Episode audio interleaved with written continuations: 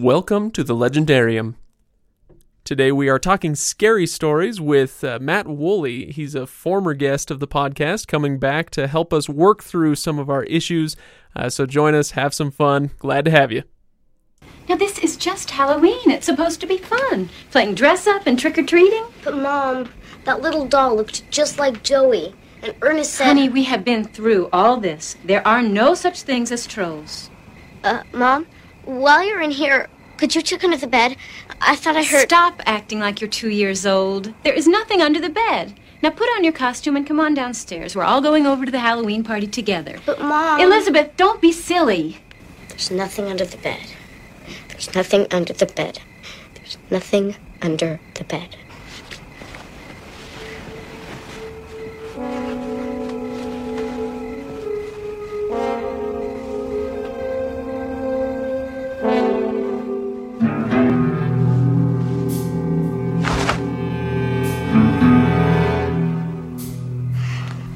Snuffies. It's just you.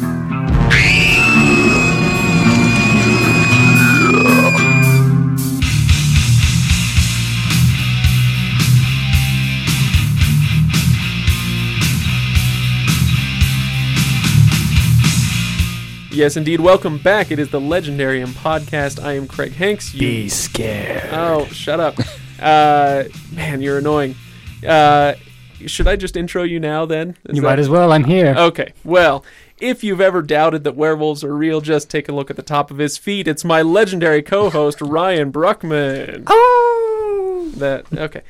And if enthusiasm for weird mud races were currency, he'd be a billionaire. It's panelist Kenn Johnson, This is dirty.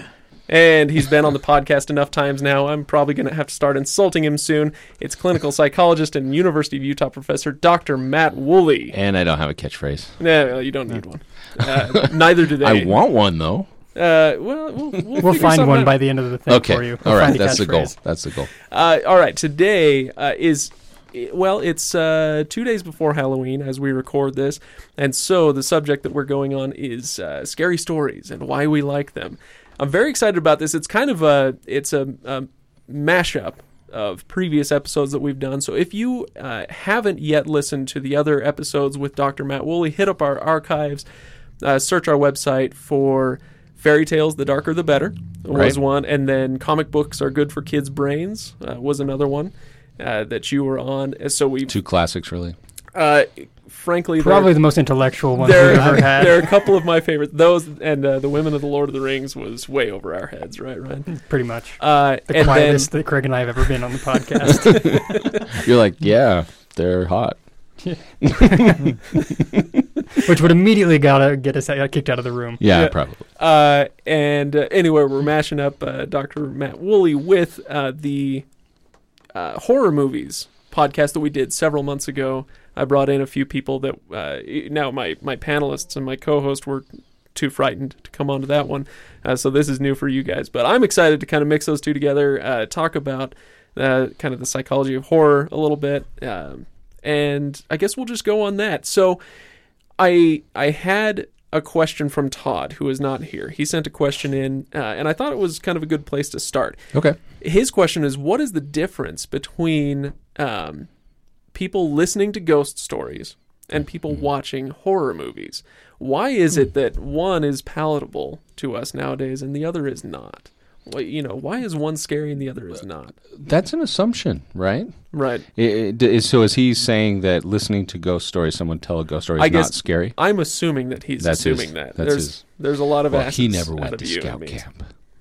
No. Um, well, I think I think it has a little bit to do with the you know the the times, right? I mean, um, people sitting around and telling stories is less common, but I will say, sitting and listening to somebody who is a really excellent storyteller, and there is an art to that, is so enjoyable. One of my favorite things is listening to audiobooks, which isn't quite the same, but somebody telling a scary story can be really, really enjoyable. So I would say um, the reason that it's more palatable is movies are cooler.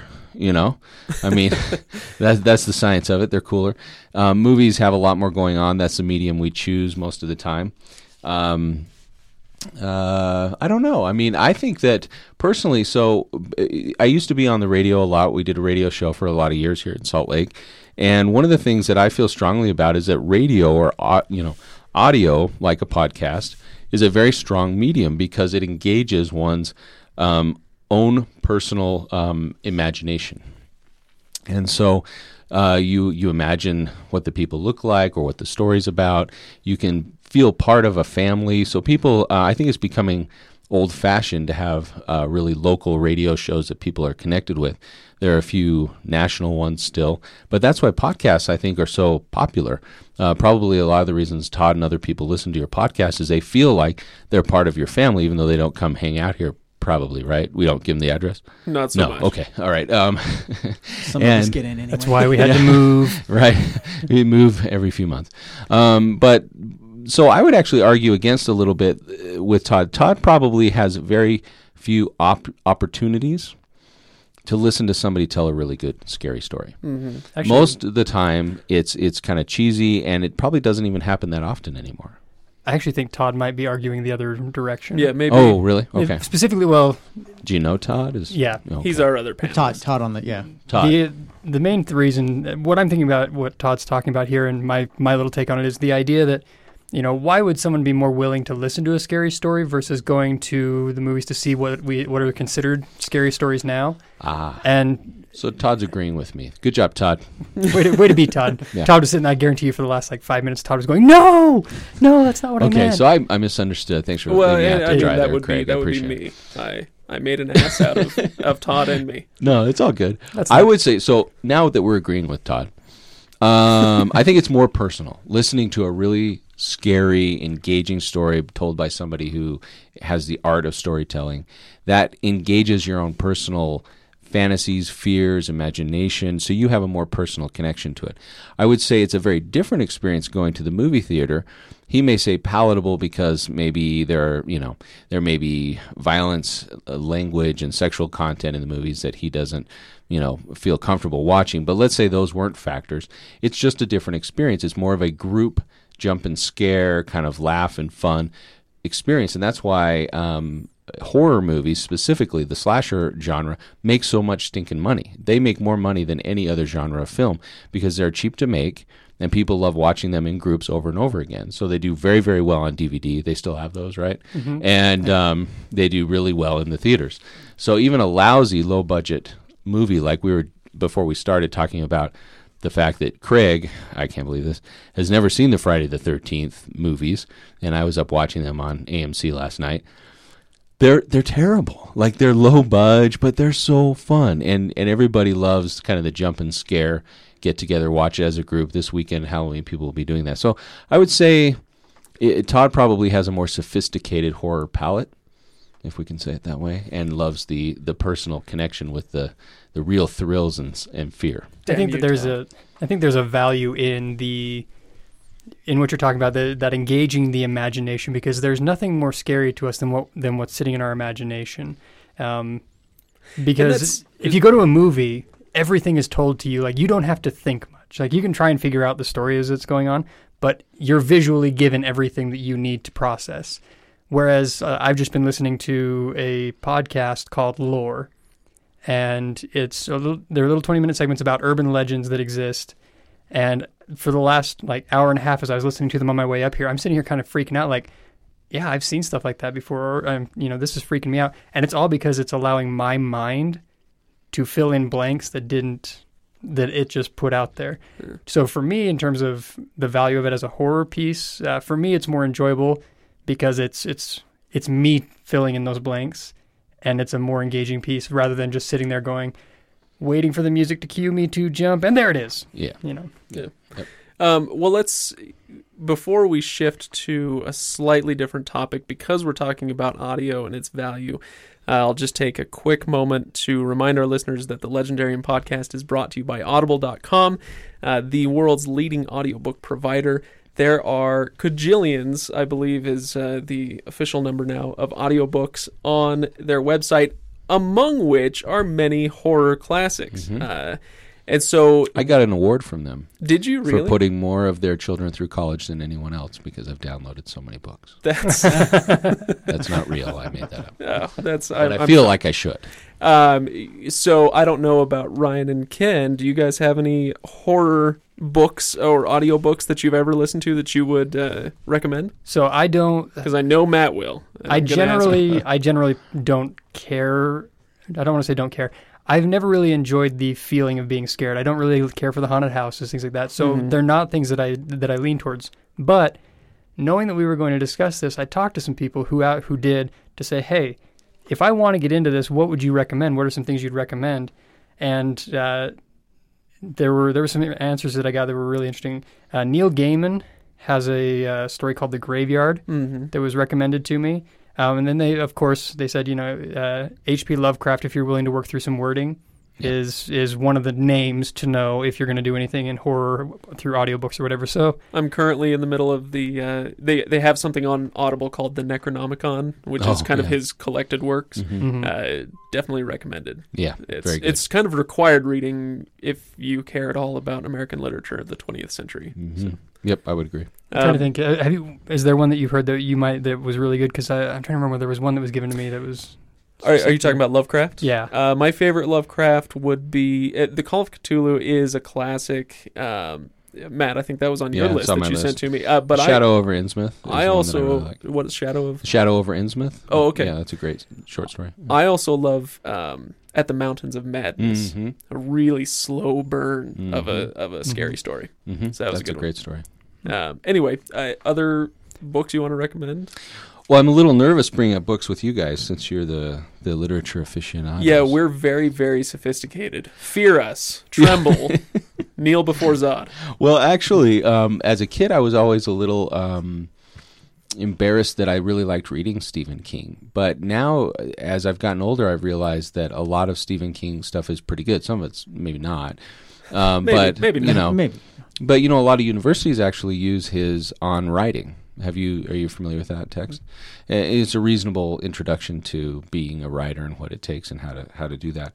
Um, on my list, though, of Stephen King, uh, The Shining. Um, it's, it's a great book. It's a it's a different kind of movie, and so you know, what are there? A couple different versions. There was the made-for-TV version, and of course, there's the you know the Kubrick version. Um, The good one.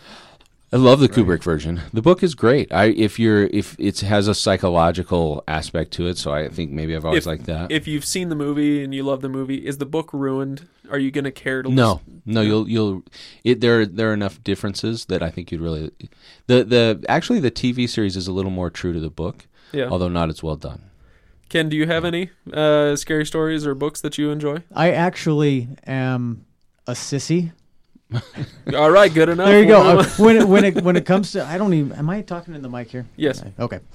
My my headphones are weird. I think, but anyway, I'm, when it comes to scary stories, I'm kind of a wuss because I had uh, experiences with scary stories when I was little. You know, Uh-huh. like. Uh, one of those, you know, I, I can't even remember what I was reading, and you know, and I had uh, the the babysitter who would tell us scary stories, and you know, and that, and we'd be like, and then she would go home and leave my little brother and me there to be like, Totally traumatized. the guy with the hook is outside the window, you know, a- and and uh, those stories. And so I I honestly have never really gravitated back to horror stories. I've and uh, I try to stay away from from horror movies mostly now because I just I don't think they're as good as those stories were when I was a kid. Now they're just kind of.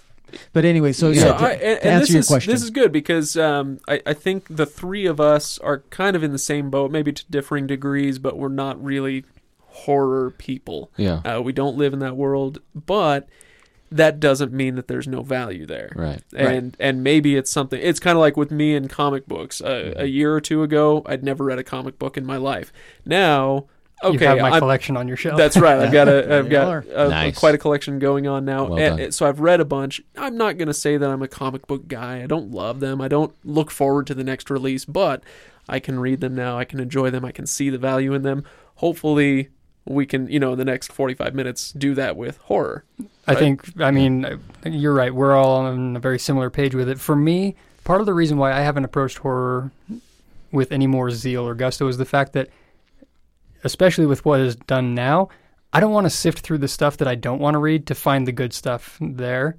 And sometimes it's difficult to find it. So if I had a little more guided approach through horror, like read these five books, watch these three movies, this is what this is what is considered good horror. I don't have to go through and watch Saw one through five. I don't have to go through and read things that I don't want to go through, um, just to try and get an idea for what the genre is. Sure, I, w- I would say that one of the things to keep in mind is that there we're we're using the term horror a lot, but you know really there are a lot of different types of scary stories, and I think kind of like comic books, you kind of just have to find your jam. You know what I mean?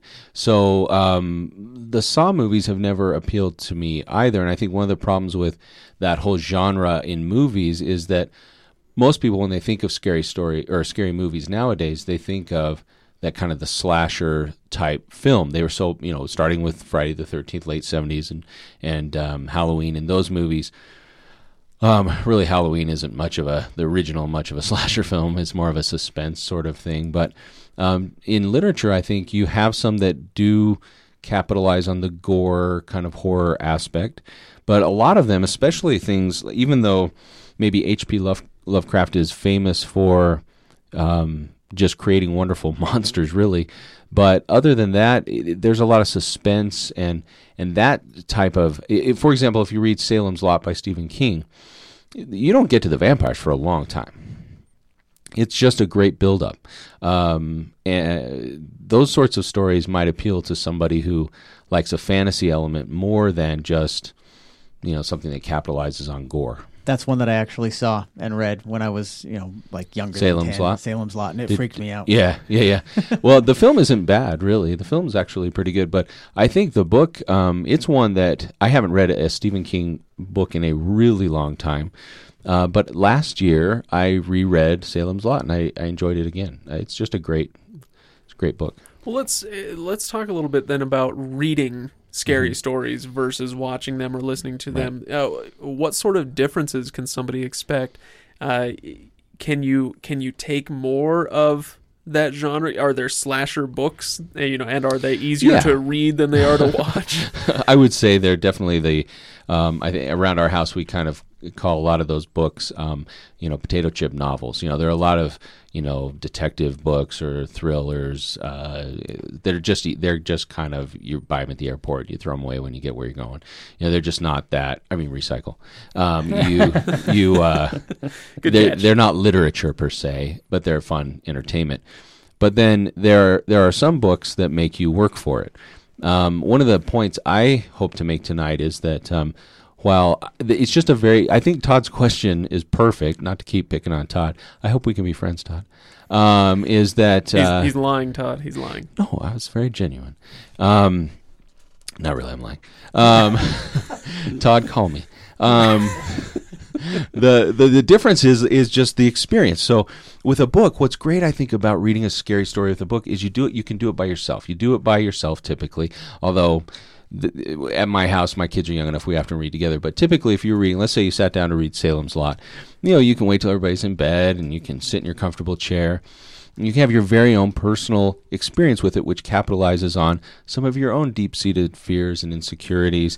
And because you are in a safe place, so the brain can kind of split here. And what the brain will do is it'll ground itself and say, I know I'm in my own house and I'm in my own chair. I'm safe. I really know that. Now I can let go and let the kind of scary aspects take over. And so your brain kind of does this dual processing sort of thing where it allows you to get into it in a very personal way, which can be a very scary experience. And it's interesting to me when I talk to people who don't read and I say things like that, they're like, yeah, but TV's better. You know, and, and I said, no, you know, TV's wonderful, but TV or movies, those are group experiences. And they're telling you what to see, telling you the music tells you when to jump. It's way fun, but it's different.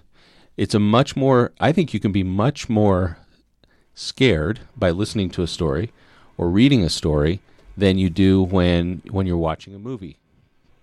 If that makes sense. That I, I was going to ask you um, just a moment. I think I think you um, flipped my entire perspective on that because I, I was thinking horror movies or horror stories. It seems like are, are it's a very social uh, it's it's a very social thing in, in the sense that especially in a story form where if you have a storyteller and you're there and you got the campfire and and the storyteller is really good then you're with people who are into it and you're jumping and, and it felt very social but now all of a sudden i'm thinking if you're alone Right. am, am I wrong? If you're alone, then all of a sudden i- i- you let your mind wander a little bit. You let your imagination Definitely. run, and now you you can scare yourself a lot more. Oh, if yeah. you're by yourself. Mm-hmm. I think that's uh, well. I think that's uh, pretty true. Any any form of storytelling, there's a level of that suspension of disbelief you have to administer through whatever medium you're deciding. Doesn't matter what uh, you know, literature, or theater, whatever it is. There's a suspension of disbelief, and especially with something like this, that's trying to evoke certain responses out of you.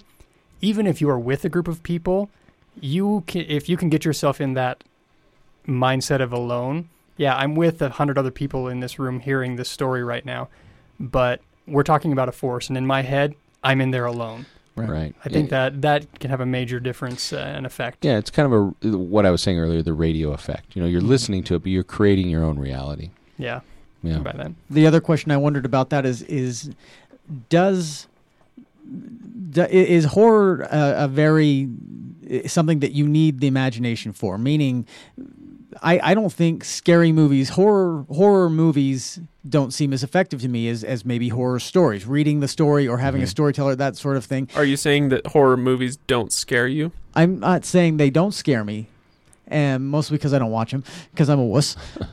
But right. You have to leave and it- come back after you've watched them. No. Okay, but it, it, it seems like like we were talking about earlier, where you've got the music track and you've got kind of the format, and you know when to jump, and you, you're being directed, you're being led by the nose.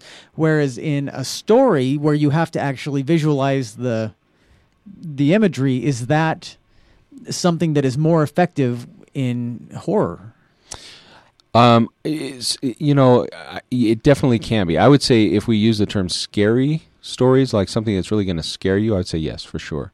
Some people really associate horror with the visual medium of the movie that has a lot of slasher, blood, and, you know, you kind of, you know, you don't turn around and look in the whole room. What kind of moron does that? But then, you know you're going to get slashed.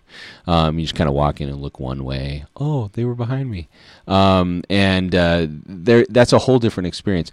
I think you, the fear, fear can be more effectively administered, maybe in your terms, through the inclusion of your own imagination, your own visualization, and psychologically bringing up the things that are scary to you for example, um, true to maybe the last time I was on the podcast, I, I happened to stop by Black Cat Comics today. I was hanging out with my buddy Greg. Um, needed a little therapy break for myself, and that's usually where I go.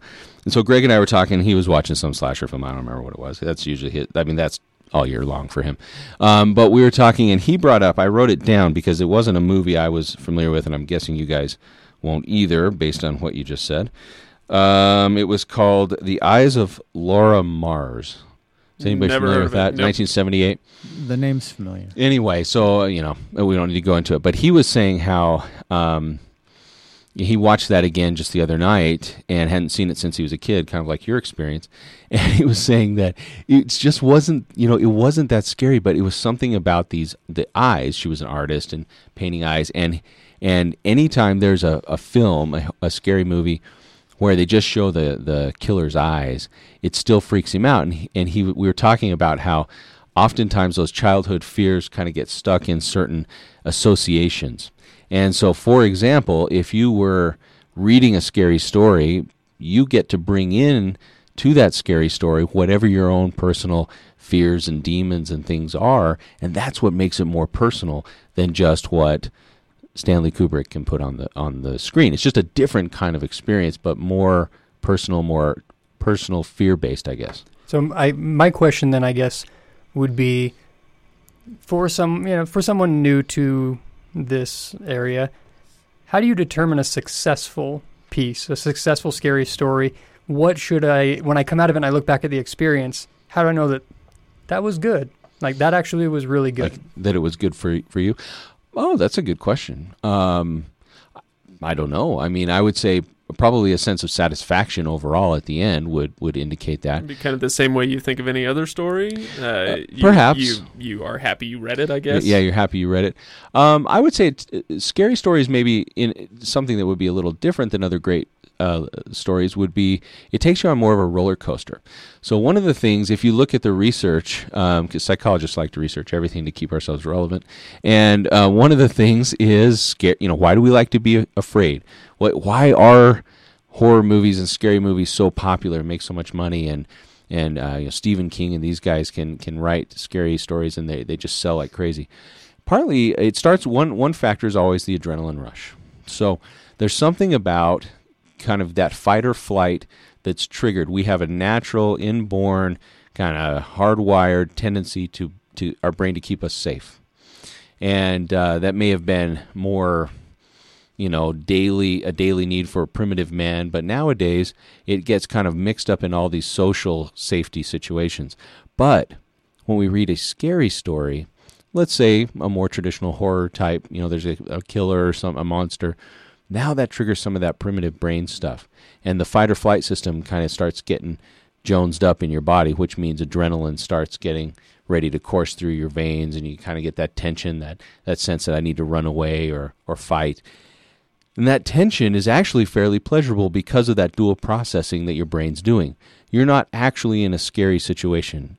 There isn't a real killer, probably, uh, waiting, you know, outside your window. Thanks for that. Yeah. by the way. Except for the one behind Craig. Well, Craig does have his back to the window, um, and uh, you know, so your brain dual processes, and and it says you're really okay, so you can allow this fantasy to play out in a bigger way than if you were actually you know outside by yourself and so so that's a fun part of it you get that ad- adrenaline feels good people like you kind of get that that tension uh, then at some point there's res- resolution. There's the relief that comes and that that coming down feels like satisfaction. In the process may be for a lot of people the tendency to resolve and overcome their own fears and demons. I exactly think I was that's a ask. huge part of it is we get to live vicariously through the story. And we probably do that with all great stories right? We live vicariously. You get to be the hero or or or you know you know the wise old man whoever you like to be in in, in the particular book you're reading and, and who you're identifying with maybe based on your own needs at the time but um, I think uh, we have those fears that because we don't live in a situation where they're tested very often in our modern society, this is a vicarious way of doing that. It's very satisfying to feel like we, you know, we got away from Jason or the vampires were, you know, you know, sent back or whatever it happens to be. Well, so this brings up uh, what was going to be my next question, which is what do we get out of this? Because I know we, as the Legendarium podcast, we talk all the time about fantasy stories and and what we can learn from them and how they enrich our lives. what does it all Uh, mean? So you've you've already ventured a little bit into that. Are are there any other things that that these stories can do for us? Uh, you know, beyond that kind of uh, getting in touch with your caveman. You, yeah, that's not a bad thing to do. Um, I, I think a, a similar in a similar vein is um, uh, k- kind of revisiting a more vulnerable time and then and then becoming empowered through conquering it. So um, you know, for example, I think another thing that's come out of a lot of the research is this idea of nostalgia and familiarity um, uh, with things that were scary to us when we were children, kind of reminding ourselves through the process of seeing the story through that now we're grown up and we're big and strong and empowered and it feels good that there's resolution at the end. I mean, there will be a second book, but for now we're okay, you know, that kind of stuff. And um, I would say so it's empowering. It, it is it's certainly empowering in the sense that for some people who maybe are, uh, you were kind of referring to yourself, I don't want to use, you said you were a, a wimp? Yeah, Or a wuss. A wuss. A wuss. wuss, yeah. Yes. Open up the thesaurus. Yeah. Any word in there will work. I didn't. You know, I didn't want to offend. Um, but there's a place for wusses and wimps uh, in in their Goosebumps? in Goosebumps. goosebumps, right? Yeah, Laurel? exactly. Um, my kids the other day, my nine year old turned on an old Goosebumps story, the Monster Blood one. Uh, yeah. Yeah, I and had my older Blood. kids were like, "Why are we watching this?" Um, but but um, but I mean, even in the scary stories, like if you can get your brain to kind of ground itself and dual process, then you can vicariously conquer that fear. So becoming less wussy. maybe. Well, I, I found going back and revisiting things that made you scared also kind of helps that because seeing Poltergeist when I was eight was That explains so much Scary. about you, Kent. well, you know. Nothing, Some- nothing can explain anything about Kenn. Some of us were born when Poltergeist came out, the original Poltergeist. I had a long conversation with Greg about Poltergeist today, so we're we're on the same page. But yeah, when when when you're young, I mean, it's scary when the priest comes to the door and you're like, Oh, yeah, oh my right. goodness!" And then seeing it again, I saw it again ten years ago or something, Uh-huh. and Mm-hmm. watching it and just going, "Yeah, that's not scary anymore." and at But eight, when is we that were thing? Yeah. I mean, where you can say, "Oh, hey, look how much I've grown. Look how I've refined." Yeah, actually, it is a reminder of that because, in one way, if you look at the neuroscience of it, children have a harder time uh, determining the difference between fantasy and reality. They actually do a better job of it than we give them credit. But kids live in a fantasy play based world a lot more than adults do. Uh, and Some so, adults. uh, yeah, depends. Yeah, you're talking to a couple of actors in here. These guys are nuts. and uh, so it's it's um, it is a reminder of kind of being older and empowered. So you kind of go back. There's a nostalgia factor. Like I love going back and watching Poltergeist or you know Friday the Thirteenth. Some of these movies that I probably shouldn't have been watching when I was eight, but um, Oh, we're, yeah, we're definitely. yeah, you know, well, my grandparents had HBO, and uh, so you, Sweet. I know, right? Um, so, but there's a nostalgia factor. It's kind of like, oh, that was fun to be scared, Right. because even at that age, your brain was grounded enough to know that you're going to be okay. Now, I will say though, now all the people out there listening who think that was a license to, you know, get all the great horror classics of the '80s and show their their six year olds. Um, I didn't say that, um, uh, and you do have to kind of know yourself and your your kids. By the time people are grown ups, they should be able to dual process and say, you know, logically, I'm okay. Let's just have fun with this. But some kids do have a harder time separating. What about adults who can't or who maybe won't? Uh, because, yeah, I mean there are there are things that are beyond the pale as far as violence. You, you Ryan, you mentioned Saw, but even some of the other stuff, some of the ghost stories that have been coming out lately. yeah, Uh, my wife and I don't really watch them. I, I have a much higher tolerance than she does, but but she either can't or won't. I don't know which, or Does- won't because she can't yeah, separate the two. And so, you know, she really gets affected by these things. Mm-hmm. So, what do you say to an adult who didn't grow up on these things and and Yeah. maybe like us kind of wants to see the value in that instead of just dismissing it? So partly, uh, it would be interesting um, to talk to your wife or somebody else who has that experience. I've found that a lot of times they don't, they're not seeing the story through, and so um, you start off with a lot. You know, usually there's a you know character development, then there's a tension that's created. Um, you start that fight or flight, and you kind of get that intensity of of the adrenaline, and then they drop out. They're like, "That is too much. I'm out of here." And so if they do that a few times, really in a way they're kind of traumatizing themselves. They're exposing themselves to something that's just kind of full of tension and fear, and then it's never resolved except for to run away. So if you look at um, the hallmark behavior of any sort of anxiety disorder, it's avoidance. We we feel the fear of something and then we avoid. The problem with that is it actually works temporarily because as soon as you avoid something, you feel a relief, and your brain goes, "That felt pretty sweet. I'm going to do that again." And then your brain also says, "And what we're avoiding must actually be scary because I feel so much better when I'm away from it. So I'm going to vilify it." And so you can create phobias. That that's how phobias are basically created in most people. Um, so somebody who like is is kind of saying, "Yeah, I'd kind of like to be able to enjoy a good, you know, scary story." So you might need to pre-select one that has a really good resolution at the end, and then I- help them through it so that they feel that whole roller coaster ride and the satisfaction that comes from the relief of conquering the demon and feeling secure and everything's right with the world at the end. That would be a great place. But I think a lot of times people just drop out early, and they've done that a few times, and then they're- make the assumption, "I don't like horror horror stories." So what you're saying is, I need to go and rent the entire Saw series and watch it. in no, night. Kenn. I would Um, Saw the first Saw movie wasn't that bad. And the rest of them were just kind of capitalizing on the gore, and they just got more gory and ridiculous, oh, like most series do. But just like the first Halloween, has, has- have you guys seen the first Halloween? Oh yeah. Oh, jeez. Okay. But again, that's when I, I saw when I was a little kid, and I went back and saw it again, Yeah. and I went, "Ugh." yeah, because the first the first one, there's very little actual violence in it. It's just the suspense. let me let me bring a few other movies up then because you're talking about um, what you called in your notes the euphoria of relief. Yeah. um, which is uh, how people can process this scary stuff and be okay with it. They watch this a few times and, and get that euphoria of relief. But then, what do you say about um, stories, or uh, in this case, I'll say movies now, which avoid that? So I'm thinking of I watched the Blair Witch Project uh, a few months ago. I actually really enjoyed that one, but you get to the end of it and everybody dies. I mean, we assume everybody dies. The That other one, one, end- that one ends great. I really. I like I said, I really liked Yes. it. I thought it was great. Yeah. But uh, the other one would be uh, Paranormal Activity. yeah, This is another franchise that I've came only, out of I've nowhere. seen the first one. okay, but Yeah. you've seen the first one, and that's the one I'm thinking of. And you get to the end of the movie, and everybody dies or Yeah. is possessed, and the movie And ends. the movie ends right. Uh, so this there is no relief in some of these movies, uh, yeah, and and is that why maybe and that may be a little people are traumatizing themselves? Uh, it could be. Uh, if somebody's really counting on that, um, I would say that's maybe one of the differences between the mediums of, of film and, and literature. Um, because you do get a relief by the lights come on and everybody That's is point. together and you walk out and you're kind of having fun with it. Um, you know, I love the end of Blair Witch Project, even though that movie was, you know, uh, what do we? They just there were so many spoofs. It was spoofed so much afterwards. But the first time, so can I tell a quick story? Yeah, So middle of graduate school. we hate stories Do you hate stories? Yeah. Okay, right. Sorry, guys. Um, it's not. It's not a fantasy story. It's.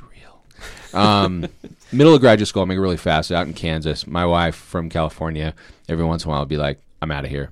So she she went on a little week trip, and you know, I was working all the time in graduate school, and I decided to treat myself. And I thought, you know, I haven't done anything fun for a while, so I'm getting on my, you know, coming home. Back when you remember there were video stores where you rented Blockbuster. Yes. yeah, that's where I got most Yeah. of my DVDs. And- Movie buffs. Yes. Um, and I, I picked up the Blair Witch Project. Everyone had seen it but me because I had been in graduate school. And everyone's like, I can't believe you haven't seen that movie. And it was kind of groundbreaking and shaky cam and all that, you know. Um, and uh, so I took it. I took it home and got the pizza. And it's probably like didn't start until 1 a.m. And um, sitting there in my little apartment watching Blair Witch Project, and I started getting kind of freaked out. And I'm like, okay, this I'm being a wimp. I'll just watch it the rest of it tomorrow. So turned it off, started, you know, went to bed. It lay there for about five or ten minutes. I thought I've got to finish this. I cannot be that big of a wimp. So I went back in there and and uh, just scared the crap out of me. And I loved how it ended because it left me in that unsettled place. But that may be because I grew up liking those sorts of things. People who like a little bit of an adrenaline rush might enjoy the ending of that sort of a film more than one that really comes to great resolution.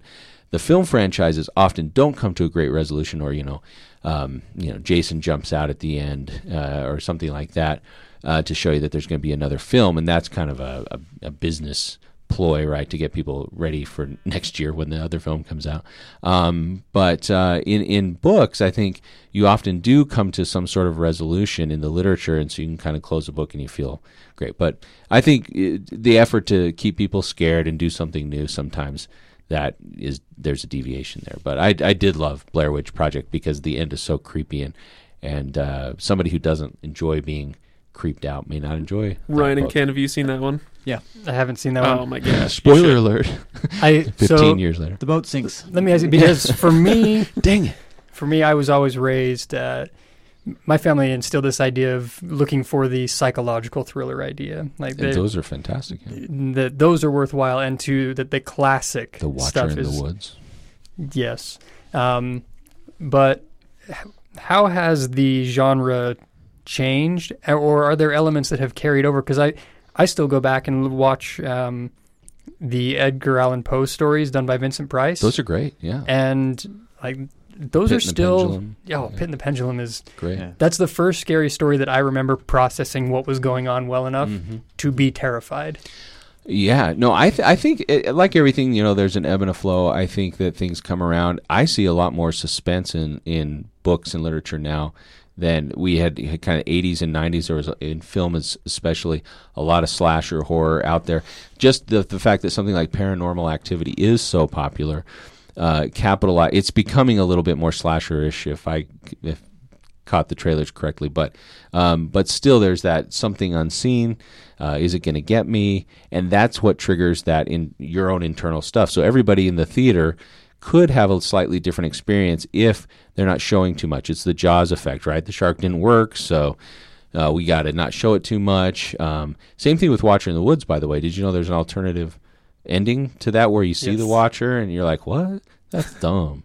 You know, but if you don't see it, then you get to scare yourself. Yeah. And books can do that way more than, you know, a, a movie. Yeah, I, I'm. I know I'm in a severe minority here, and so I apologize to everybody who thinks less of me now. But I really liked Signs, that M Night Shyamalan No, I, I movie. like Signs. Yeah. Uh, a- and I, I recognize that the scary factor really goes away when the monster shows up. Isn't that a disappointment? Uh, like, like, he shouldn't have shown the monster. Well, No. I mean, in a way, yes, he does take away the kind of that Mm-hmm. scary effect, but I, I think that there are some other points that the film tries Sure. to make that that are more effective that The way. one point But where he does show the monster that really works is when it walks by you know, the video coverage and it walks by Yes. and then walks off the screen and you're left going yeah.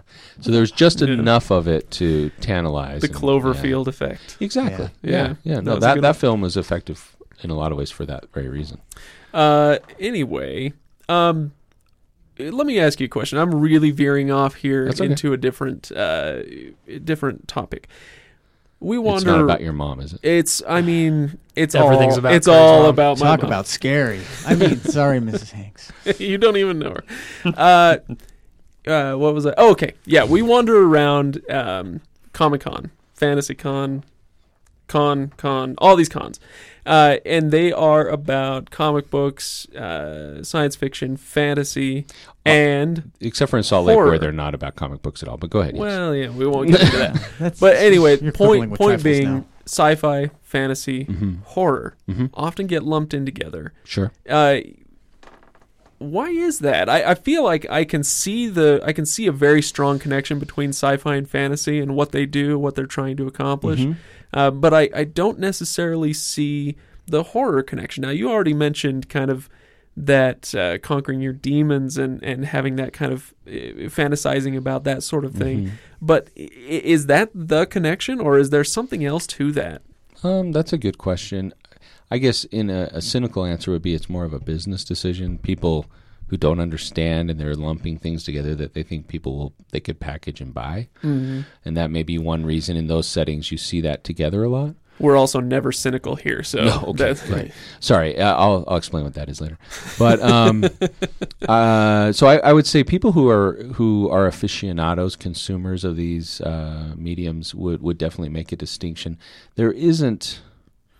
Boy, I don't want to go on too much of a limb. I I'm not familiar with a a lot of really good crossover between. I mean, there are scary elements to something like Aliens, for example. Love it. You know, right? Love it. Um, but I don't know that we would consider that a horror film just because it has scary elements to it. Have you never seen Jason X? Come Oh on. no, I've seen Jason. Oh, yeah. that may be that was actually the one example I was thinking. What I I, I No, think but I of something. being I- silly. The uh, example, the four of us, um, uh, the panelists were talking earlier on Facebook, and I brought up Pan's Labyrinth as Oh, yeah. maybe Right. a possible crossover. Yeah, A fantasy horror Yeah. crossover.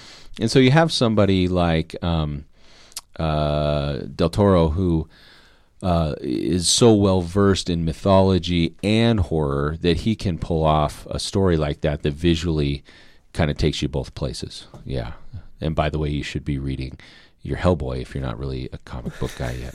that would be the place to go for you. Yeah, that's your favorite, isn't it? It is, but I think that's you know if you like mythology and you want to have a superhero type element to it, um, boy, that's a great like uh, some people who are out there. Most people are familiar with the films, the Hellboy films, which are fun and good, and Del Toro did a great job with those. Um, but but the books are different, much more mythology, much more literature, really.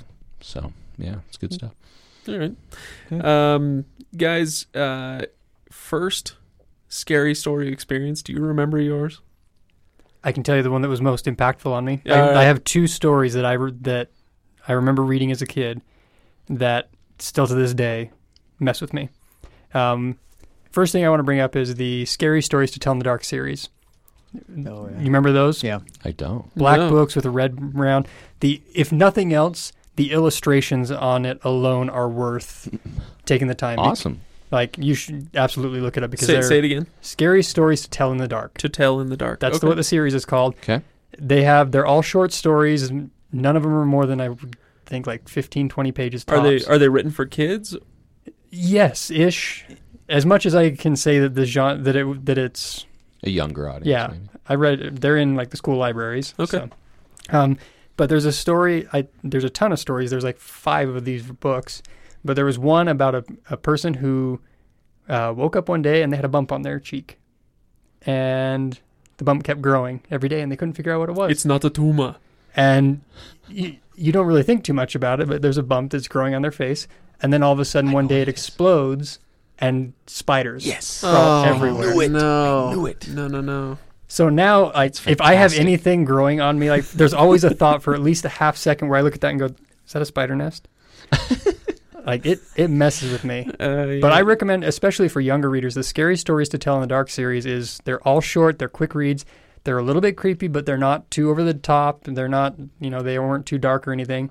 The other one that's a good read, and it might be harder to find because I think it's a more obscure one. There's a book series called The House on Cherry Street. It's a three book series about a family that moves into a house. The house is haunted by a little this down. uh, the, the house is haunted by a little kid and this shadowy figure, and the two kids that have moved into the house have to kind of figure out what's going on. It's a three part series. Let's just say, in the end, everything goes really, really bad, but they resolve it. And I remember reading it and thinking, this is a great series. But for some reason, horror never stuck. Like the that genre didn't stick with me later on in life. But those two stories, I to this day, I remember them very well. I think a lot of stories that get us when we're young do capitalize on some, uh, maybe our obviously our own personal fears, which we've mentioned, but just phobias in general. So you brought up the spiders. A lot of really great scary stories capitalize on things that are common phobic experiences for people. So you Uh, don't necessarily have to have arachnophobia to know what it feels like to be creeped out by spiders, right? uh, Tolkien called spiders the great, uh, I can't remember the word he used, the great fear of northern culture, of, of all Germanic peoples. It's Spiders. spiders. Cool. Because we don't, we don't have as many as they do down in the tropics, I suppose. Yeah, that's a good idea. They're good not point. certainly as Yeah. big and hairy and Yeah. scary. Um, uh, Kenn, I I don't actually recall reading many uh, horror books as a kid. However, I remember the uh, hearing the ghost again. My my babysitter when I was in like third grade, who would always tell us she's messed up, ghost man. stories. I, have, She I, screwed you she's up. Is she Probably- in prison now? I haven't seen her for thirty years. No, she's but, probably uh, provided a lot of child psychologists with a lot of work. That's she, good. She probably has. I don't know, but she fortunately I didn't have to go through much therapy. That's good. But uh, At so least I- I until you got on this podcast. Yeah, there you go. This podcast is therapy. But I uh, the the story, you know, the the uh, hook with a ha- or the the the straggler, the the guy out in the with the hook for the hand, and you drive the car, and oh, Yeah, hand- the- right. Oh, in the out of back seat. Yeah, you- you they flash out- the lights. Is that the one? It's the one where where uh, you're stopped in the dark in the woods, and Making out. you know you hear the scratching and all of that, and Right. Yeah, but for me, then it, then then, it was followed by a knock and sheriff's office. Oh Right. crap! so this is this is the one where you get home and you get out of the car and there's a hook Oh, on the door. On the door. Right. Yeah. There's so, that one. Yeah, Yeah. You, you, you pulled Those the are great. Off the, yeah. yeah, Those are one. great campfire stories. So and and I remember I remember the um, Twilight Zone.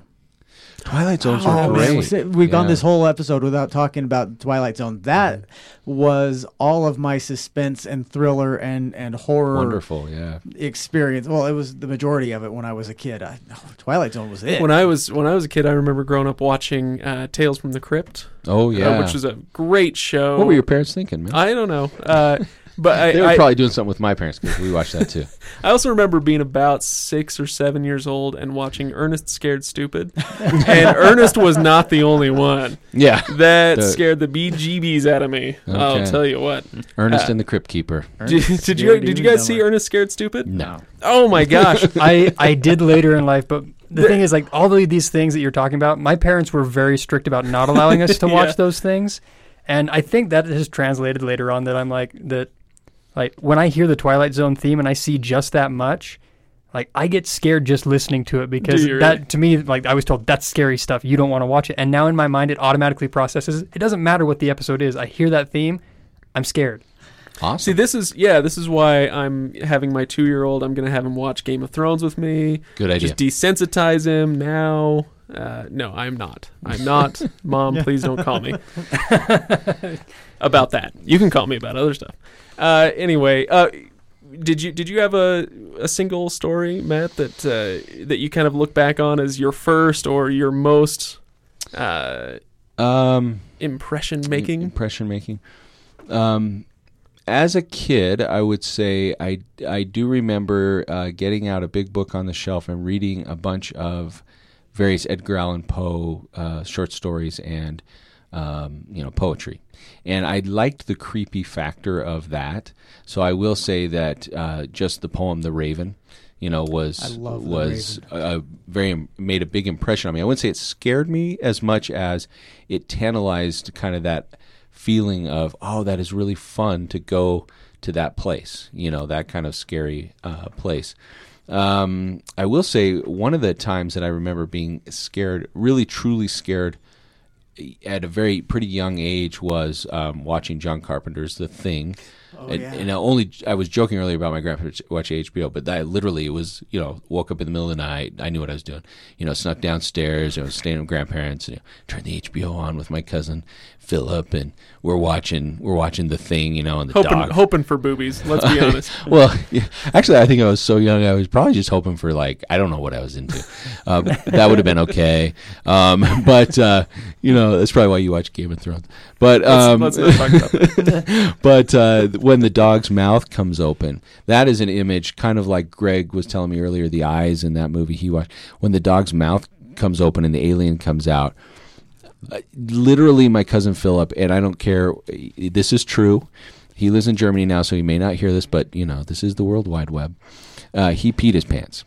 He peed his pants, and I was so scared that we wanted to turn off the film, but we just watched the whole thing, of course.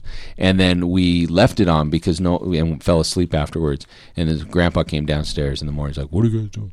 Um, but um, yeah, there there are different things like that. I I do remember having.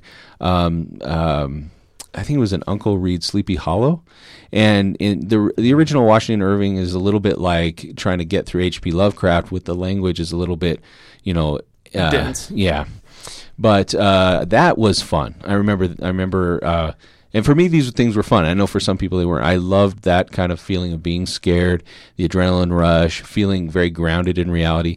There's some theories out there that people that don't enjoy this are people who have maybe a very rich imagination and, and fully do let go of that dual processing.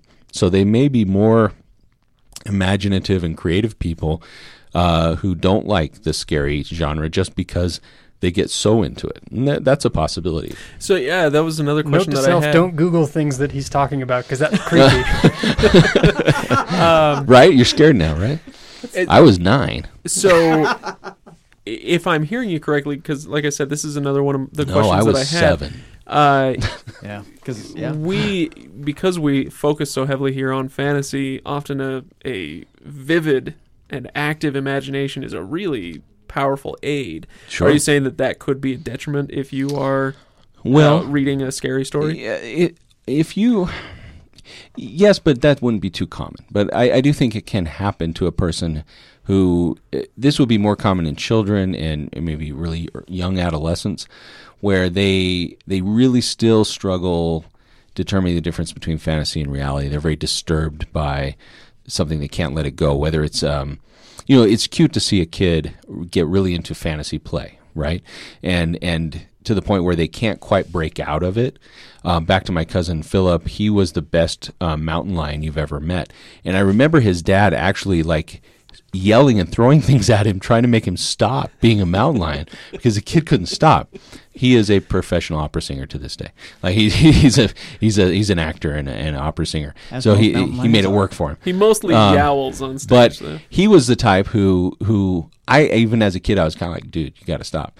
Um, so somebody who maybe has a hard time uh, still as an adult y- with that boundary of fantasy and reality, that may be a detriment to them. Most adults can realize, and I call it dual processing, or another term is grounding. Their brain can stay grounded to a small degree. It's kind of like you're tethered in reality, and your brain doesn't let that go. but therefore it allows you to really enjoy the fantasy, which we don't do as adults most of the time. We mm-hmm. live in a very you know concrete, in the moment world, and so we don't get that escape. That's why books are such a wonderful escape. Why I enjoy reading Game of Thrones much more than watching it. Actually, the, the HBO series is really pretty good, but the books are so much better. Yes, I've heard this, and yet uh, I have not taken up the 3,000 pages of, uh, It's it's an investment Mr. of Martin. time. Yeah, It's worth it though. It's really good. yeah, I believe you. Um, I, I didn't feel that was very sincere. Uh, it wasn't. No. no, I never am. Um, except for right now, we're coming up on the uh, we're coming up on the end of our hour, and so let me make my pitch uh, to our listeners. Uh, if you if you already enjoy horror or scary stories, reading them, then go on your merry way and continue. If you don't, uh, if you are like me and like Ryan and like Kenn, uh, you know, more fantasy people, and this is kind of out of our wheelhouse, then consider going to some of the classics. Um, I, when I was, I, I've I failed two things in my life. One was uh, accounting 101 when I was in college because honestly, it's accounting, uh, and that's just not my bag. Uh, This is why we put Craig in charge of the money of the podcast. that's Good and job. that's that's why I went into banking for four years, right? Uh, anyway, it- the other thing was tenth grade English. I failed. I failed one term of tenth grade English, uh, which is why I then went into English in college. Um, But I see a pattern. but it was actually the best thing that that could have happened to me that semester because I had to take a remedial English course. It was a night class. It was with uh, I I don't remember, not even one of the teachers at the high school. Uh, so I went into this night class, and I remember reading Edgar Allan Poe in that class far better than I remember anything else that we read in high school. Uh, anything. Uh, she did such a great job introducing the story to us. Uh, and I was with a bunch of other miscreants, and we all just had a blast with this, uh, with Edgar Allan Poe. Uh, and this was after, you know, like like I said, this is back in high school, but this is after I'd kind of written off scary as something that I enjoyed. You know, I watched Ernest Scared Stupid, and I read Goosebumps when I was, you know, uh, seven years old. But I'd let that stuff go, thinking that that's not my cup of tea. And then I went and read Edgar. Edgar Allan Poe and loved it. Uh, and then later on in college, I started reading H.P. Lovecraft. Loved that. Yeah. Uh, so if you go back to some of those really classic things, maybe that's your gateway drug, the way to find uh, things that are that are more. I don't want to say tame because they're not. They're crazy, uh, but they're well, what about They're something not- like Frankenstein? uh, yeah. You Your, know, I the think world's somebody- first uh, sci-fi novel, really a, a, a scary story. Yeah, I, I think it's I think it's a it would be a great place to start for people that you're talking to. Well, Yeah. Dracula, the original Dracula. yeah, Bram Stoker's great. Dracula. Yeah, that's one. Um, one final thought, just uh if, if we're kind of coming up Bring on it the on. end, and that is that I've been thinking, I've been trying to dual process while we're talking of your comment about sci-fi, uh, fantasy, and horror, and I actually kind of re- going to recant a little bit because the truth is that I do think that the horror genre of storytelling is to some degree pulling out and capitalizing on a portion of just fantasy in general. If you or the human uh, nature to to fantasize. So one of the one of the things that's really great stories have in common is they kind of capitalize on our own natural fantasies uh, in a darker way. So uh, we talked in the past about um, uh, fairy tales and this idea that creatures and this whole world exist outside of our direct vision. But at night, if you walk around as a kid or even as an adult, like have you ever been camping you know, in the woods? And it's fun until the, it's dark, and then you're like, I know I'm 43 years old, but I think I'm going to get in the tent because this little bit of plastic's going to save me. Um, you know, like we have this natural tendency to fantasize about uh, powers and a world that are just a little bit beyond our reach. And sometimes those stories are developed in, in maybe more of an adventure sort of hero's journey way, but oftentimes they're developed to play upon some of our deeper, darker insecurities and fears. What is out there in the dark? What goes bump? When you see something go by, uh, you know, what is that? Was that a normal thing? Was it was it a monster? And I think that um, by allowing ourselves to kind of be tethered in this world, but indulge in stories that way.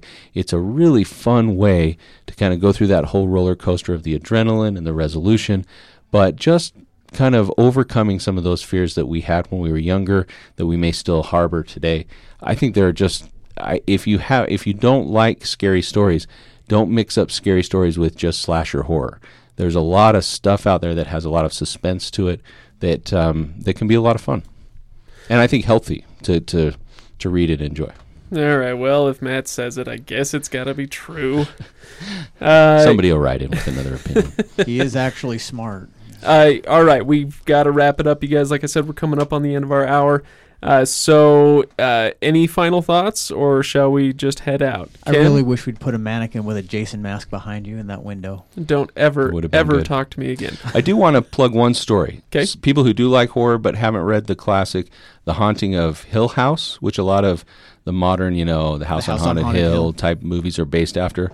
Um, that is that is a great, you know, Shirley Jackson. You should read that. Shirley Jackson, The Haunting of Hill House. The Haunting of Hill House is where all those kind of haunted. See, if you like haunted house stories, that's a great one. And who All right. doesn't? Uh, Ryan, any final thoughts? I just, I think I'm going to try and give a couple more things a shot and see if maybe I can spark something in this genre for me. But All right, it's Goose, I- I- Goosebumps. Try Goosebumps. I'll start there. Start Okay. with Goosebumps. Sounds good. Um, I will just very quickly before we go give a shout out to all of our new listeners. This has been a huge month for us. Uh, thank you everybody for tuning in. Uh, we're glad to have you. Hope you stick around for. Um, I I know a lot of you tur- tuned into our old Mistborn series. Uh, I hope you stick around for uh, other little goodies like this that we put out. Uh, so enjoy the Legendarium podcast. I know we do. And thank you so much for listening, you guys. Have a good week. This podcast is clean. What? I love it. Clear, clear, clean, clear. This house is clear. Messenger of fear in sight. Dark